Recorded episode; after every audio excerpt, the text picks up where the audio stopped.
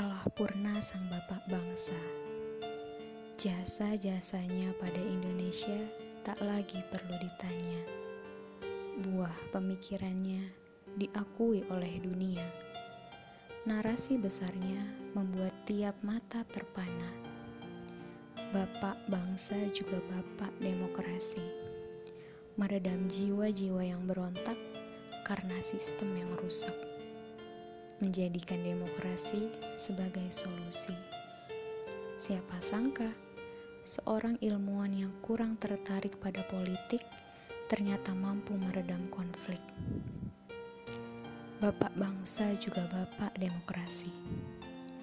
Baginya sehidup semati bukan hanya sebuah narasi. Katanya, saya tidak akan takut mati karena andaikan sampai waktunya nanti, saya tahu yang akan menemui saya pertama adalah Ainun.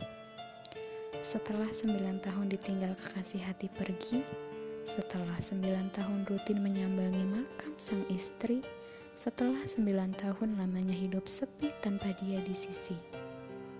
Tiba saatnya semesta isyaratkan untuk mereka bersatu kembali.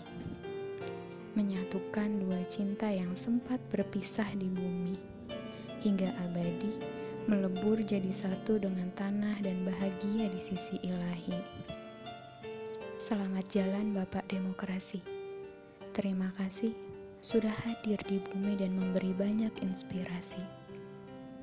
Jiwamu boleh purna, tapi karya dan kebaikan-kebaikan tidak akan pernah sirna.